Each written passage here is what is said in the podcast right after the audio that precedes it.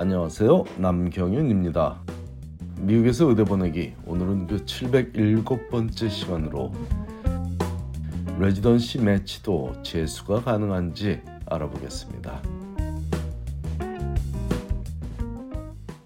3월의 셋째 주인 이번 주가 의대 졸업생들이 고대하던 매치 위기고 특히 3월 17일 오늘은 2023년도 매치 결과가 각 학생들에게 전달되는 기쁜 날이지만 모든 학생들이 한 번에 원하는 결과를 얻는 것은 아닙니다. 하지만 만일 첫 도전에서 매치가 안 되었다면 재도전을 통해 원하는 결과를 만들 수도 있으니 너무 낙담하지 말고 지금부터 1년간 전략을 잘 짜고 실행하면 되겠습니다. 그렇다면 오늘은 과연 재도전을 위해 가장 중요한 것은 무엇인지를 포함해서 residency 매치 재도전에 필요한 정보를 함께 알아보겠습니다. 이번 주가 match week라고 소개했고 오늘은 match day라고 했는데 그 의미부터 정확히 알아보겠습니다. 지난 9월부터 의대 4학년 학생들은 자신이 의대를 졸업한 이후에 어떤 전공 분야에서 추가적으로 교육을 받고서 그 분야의 전문의로 살아갈지에 대한 계획을 실현시키기 위한 과정인 레지던시 교육을 받을 프로그램에 지원을 했고 인터뷰를 거쳐 가장 마음에 드는 프로그램들을 순서대로 적어냈습니다. 각 프로그램들도 인터뷰 결과에 따라 가장 마음에 드는 지원자들을 순서대로 적어서 제출한 결과에 따라 어떤 지원자가 어떤 프로그램에서 레지던트로 교육을 받게 될지가 결정되는 과정이 레지던시 매치 과정인데 일단 위기의 첫날인 월요일에 각자가 단 한 곳이라도 매치가 되었는지 결과를 전달받죠. 매치가 된 학생들은 금요일에 어떤 프로그램에 매치되었는지를 전달받으면 되지만 만일 매치가 안 된 학생이라면 월요일 오후부터 목요일 오후까지 부지런히 추가적인 인터뷰를 통해 자신의 자신의 교육받을 프로그램을 정할 기회가 주어집니다.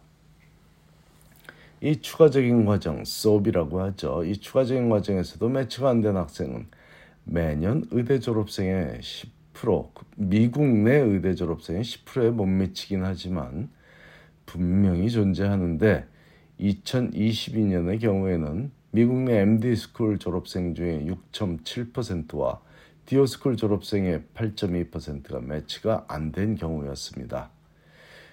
미국 시민이 해외 의대를 졸업한 경우에는 이보다 훨씬 높은 39%가 매치에 실패했고 외국에서 의대를 나온 외국 학생의 경우에는 무려 42%가 매치에 실패하여 전체적으로는 약 20% 수준의 지원자들이 매치가 안 된 상태로 2022년 매치는 마무리되었는데 이는 매년 비슷한 수준을 유지하고 있습니다. 앞에서 언급한 residency 프로그램이란 병원을 일컫지만 그냥 병원이 아니라 해당 병원의 전공과를 의미하죠. 예를 들어 조지타운 의대병원의 이비인후과 residency 프로그램이든 UCLA 의대병원의 소아과 residency 프로그램 등을 의미하는데 여기서 병원 이름만 중요한 것이 아니라 어떤 과에 매칭이 되었냐가 더 중요한 것이죠. 이걸 이해해야 매치에 재도전할 때 제대로 된 전략을 세울 수 있습니다. 자신의 성적에 따라 매치가 가능한 전공과가 존재하는 것도 냉정한 현실이며 누구에게 어떤 추천서를 받는지에 따라 어떤 병원에 도전해 보냐는 것도 가늠할 수 있기 때문입니다. 예를 들어 경쟁이 가장 치열한 이비인후과에 매치가 안 된 학생이 상대적으로 경쟁이 덜 치열한 가정의학과에 지원했다면 매치가 됐을 수도 있으므로 학생들은 자신의 조건을 냉정하게 판단할 이성이 필요합니다.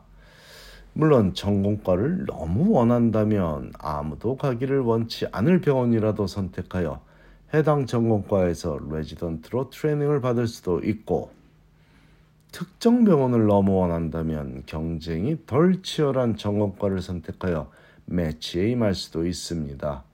실제로 이비인후과 매치에서는 매년 30%에 가까운 지원자들이 매치가 안 되어 다른 과로 돌리든 아니면 재도전을 통해 이비인후과 레지던트가 되고 있습니다. 제가 지도했던 한 학생도 상위 1%의 스텝 성적으로도 ENT, 즉 Ear, Nose, Throat 한문으로 이비인후 예, 그래서 이비인후 즉 ENT과 의 매치가 안 되어서 1년간 이비인후과 분야에 관한 다섯 편 이상의 논문을 발표하고 전국적으로 알려진 학술회의에서 발표하는 등의 왕성한 연구 활동을 거친 후에 재도전에 성공했고 지금은 행복한 이비인후과 의사로 진료하며 살아가고 있습니다. 이를 옆에서 지켜봤던 후배 학생은 이비인후과와 동시에 마취과에도 지원을 했는데 ENT는 아무것도 매치가 되지 않았고 콜롬비아 병원에서 마취과 레지던트 트레이닝을 마치고 현재 마취과 의사로 살아가고 있습니다. 신경외과 neurosurgery에 지원했다 매치가 되지 않아 재도전을 통해 성공한 사례인 학생은 앞에서 소개한 이비인후과 학생과는 다르게 일반 외과 프로그램에 가서 1년간 트레이닝을 받는 그런 transitional year를 갖고 나서 재도전을 해서 성공했으니 자녀와 대화할 때 transitional year가 뭔지도 알고 있었으면 도움이 알고 있다면 도움이 되겠습니다. 즉 research year를 가지고 재도전을 할 것인지 아니면 원하는 분야에서 의대 4학년이 된 듯한 생활을 하는 clinical rotation을 계속도 하고 있는 로테이션이 아니죠. clinical training을 받는 transitional year를 갖고 나서 재도전을 할 것인지를 신중히 고민해 봐야 하겠는데 객관적으로 자신에게 연구 실적이 더 필요한 건지 아니면 임상 경험이 clinical training이 더 필요한 것인지 멘토들의 조언을 토대로 냉정하게 결정해야 하겠습니다.